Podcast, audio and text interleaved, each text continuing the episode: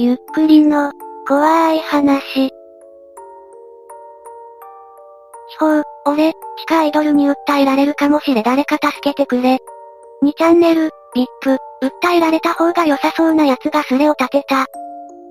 秘宝、俺、地下アイドルに訴えられるかもしれ誰か助けてくれ。そのグループの一人のメンバーが好きすぎて、押し寄り目立ってる奴に誹謗中傷とも取れる DM 送ったら運営から DM 返ってきて訴えるって言われた。プロフに DM は返信しませんって書いてあるのに返信来た。DM 送ったメンバーは25日からツイートしてない。秘宝ではなく朗報ですねこれは。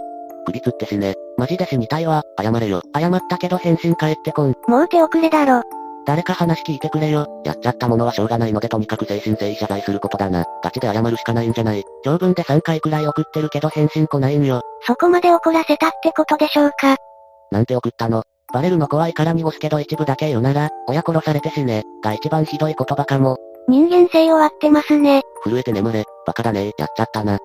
A が俺の推しだとしたら B、訴えてくるやつ、のオタクが、A は不人気、とか、A は B より人気ない、とか言いまくってたのを真に受けて本人まで嫌いになってしまってた。意味わからんくて笑った。これが頭に欠陥あるやつの思考回路なのか。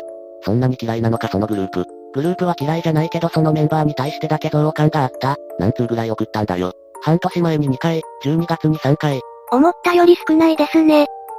とも取れるってのが何も反省してなさそうでおもろい。この手の手合いは反省したから謝るのではなく訴えられたくないから謝ってるだけですよね。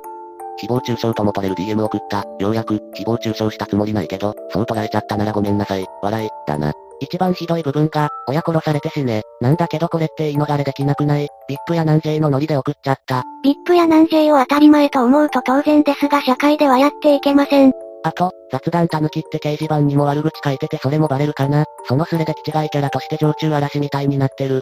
キャラじゃなくて気違いなんだよな。てか謝罪したならもうやることないだろ。訴えられてから考えろ。あともうそいつらとは関わるな。推しにもバレるんかな一応認知とかしてもらってて生放送やイベントでも喋ったことあるんだけど、そらだけが心残りではある。脅しだから大丈夫。安心して眠れ。訴えるだけならまだ、そのアイドルが浮上してないこともあって最悪の場合とかも考えちゃってる。取り返しのつかないことしたのではないかって。誹謗中傷とも取れる。被害者を訴えてくる奴呼ばわり、気違いキャラとして嵐みたいになってる。反省どころか罪の意識すらないだろこれ。正直訴えられたくないから必死になってるだけで反省の気持ちは一切ないだろ。本音言ってみ。誹謗中傷で訴えられてる奴ってみんなこんな感じなんだろうな。景気が切れない非行少年たちにこんな奴のエピソードあったな。他のメンバーはツイートしてるのにその人だけクリスマスも正月もツイートしてなくて、まさか自丸とかしたんじゃないかってことまで考えちゃうようになってきた。それはさすがにないだろうけどそこまで追い込まれてる。追い込まれてるってあたかも自分が被害者ですと言いたげですね。ここまでのレス全部自分のことしか考えてなくてはろた。追い込まれてるのが自分だと思ってるあたり。これは来そうだな、どんまい。DM は返さないと言いつつ、金をむしり取れる相手からは容赦なく取ってくるだろう。相手もビジネスなので、DM なんて死ぬほど来てるんだろうけどスルーしまくってて、金になりそうな案件だけピックアップして、よっしゃこれ金になるやろ、と返信してるんやろな。キモすぎる。ツイートしてないのは後々このくらい被害が出てますよってアピールするための工作だろう。相手はお前から金を踏んだくるためにできる限りのことをしてくる。徹底的に戦え。なんだこいつら歪んでやがるぜ。名前とご尊顔楽しみにしてるね。ニュースになっても南 J の名前出すなよ。なんでビッパーが南 J の心配してんだよ。いや南 J とか潰れていいだろ。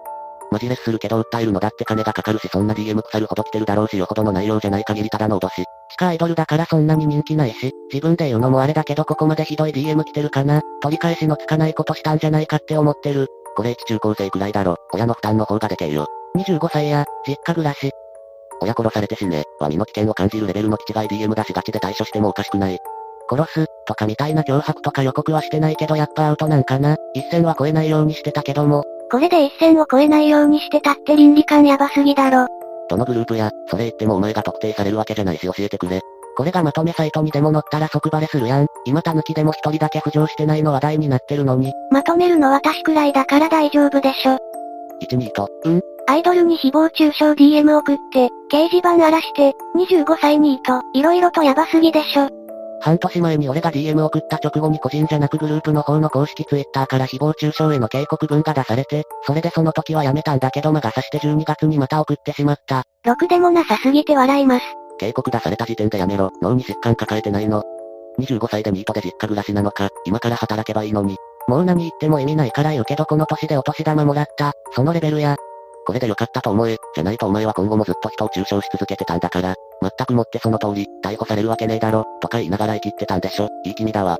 まあ法的措置ってマジにやるにしても数ヶ月かかることは普通にあるからな。弁護士に依頼、証拠固め、書類作成、裁判所へ合、訴状が届く。ここまで最短でも3ヶ月くらいだろかかれば半年以上。毎日震えて眠れよ。返事来ないのは相手側の弁護士の指示という可能性もある。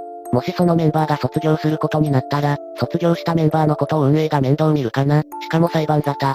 なもん関係ないだろ本人だけでなく運営も被害者なんだし。何逃げ道探してるんだよ。腹くくって全てを受け入れろ。全てはお前がろくに考えずにやったことの結果だ。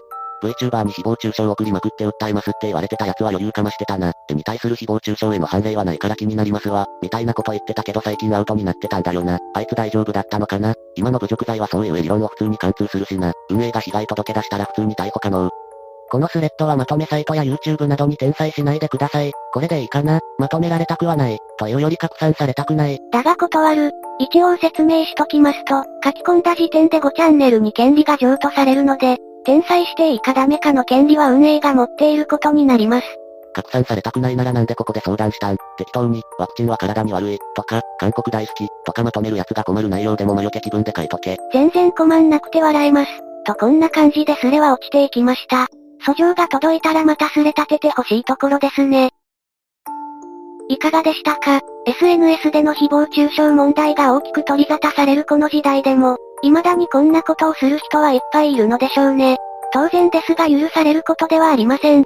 せいぜい2チャンネルで互いに顔が見えてない同士でくだらないレスバをする程度に留めておきましょう。ぜひ感想をお聞かせください。ご視聴くださりありがとうございました。また見てね。